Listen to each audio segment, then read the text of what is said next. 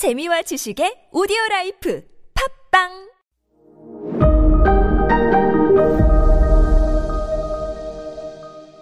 네, 여러분 안녕하십니까. 역사 스토리텔러 썬킴 인사 드리겠습니다. 어, 끝까지 저항하는 켈트족들이 있었어요.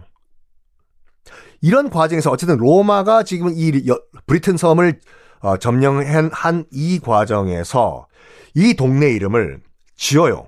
뭐라고 짓냐면 브리타니아라고 이름을 줘요. 브리튼이란 이름에 나온 그, 그 시작인데요.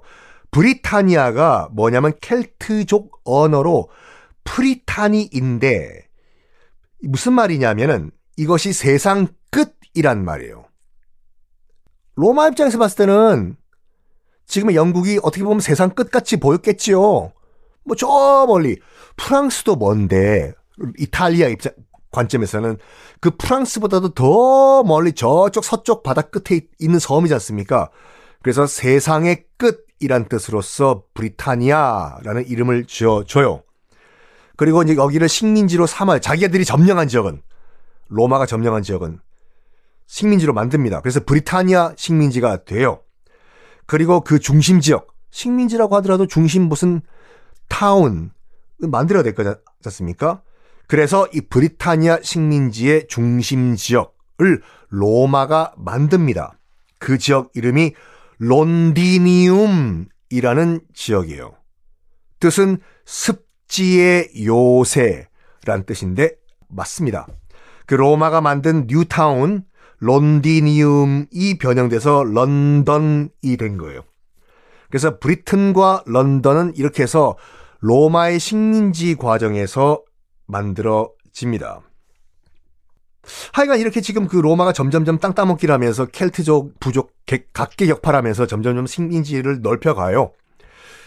이런 가운데 서기 61년, 서기 61년 영국 남부 거의 지역이 다 점령이 됐거든요. 로마에 의해서.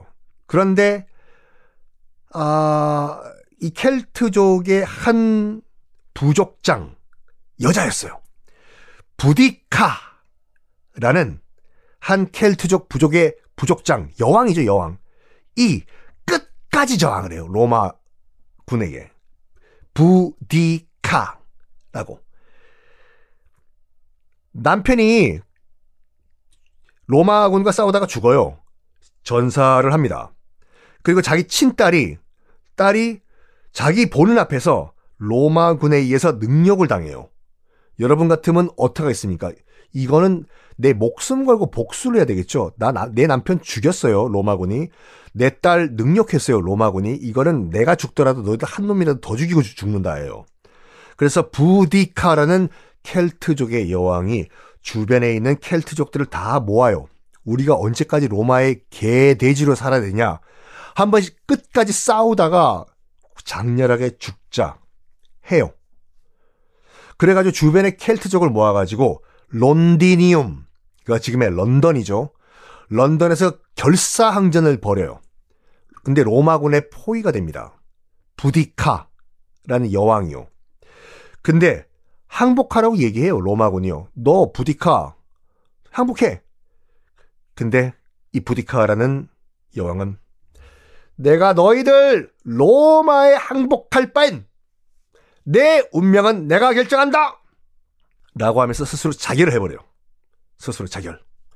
그래가지고 이 부디카라는 켈트족, 켈트족의 여왕이 영국 선주민, 원주민이죠. 영국 선주민의 저항 정신의 상징으로 떠올랐어요. 어, 여러분 그 영국 런던에 가시면요. 웨스트민스터 그 사원 있지 않습니까? 영국의 정신, 그 영국의 그냥 정신 그 자체죠. 웨스트민스터 사원 앞에 가시면요. 다리가 있어요. 다리 가면요. 말 두 마리를 타고 말이 앞다리를 치켜 올리고 하늘로 날아오르는 동상이 하나 서 있거든요. 그 말에 한 여인이 타고 있습니다. 그 여인이 바로 여왕 부디카의 동상이에요. 그만큼 영국인들은 이 로마군의 결사항전을 하다가 로마군의 포위가 돼가지고 항복할 바에는 스스로 목숨을 끊은 이 부디카를 영국 원주민 켈트족의 저항의 상징으로 생각을 해요.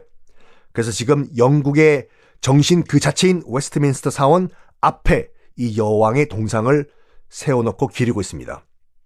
런던 많이 가신 분들도 이, 그 다리 건너면서 저, 저 말 뭐냐?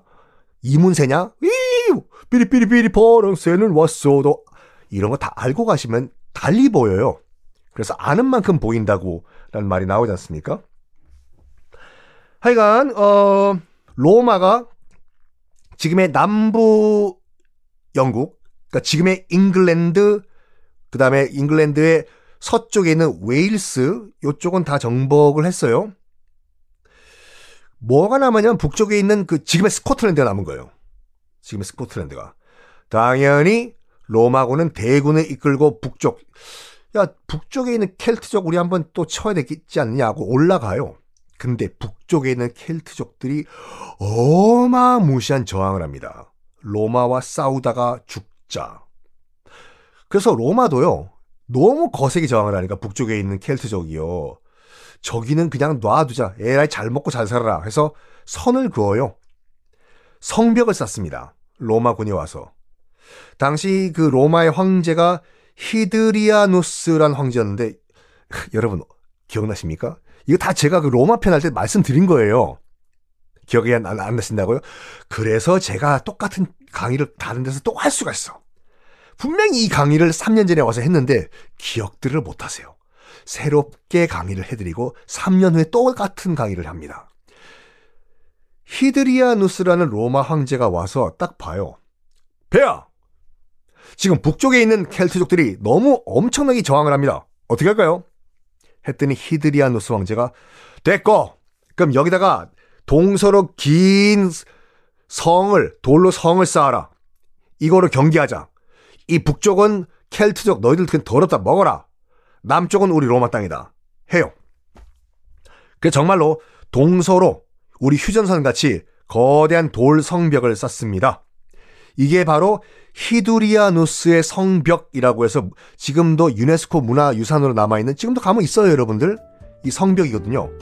놀랍게도 이 성벽이 뭐와 뭐의 경계인 줄 아십니까? 내일 공개하겠습니다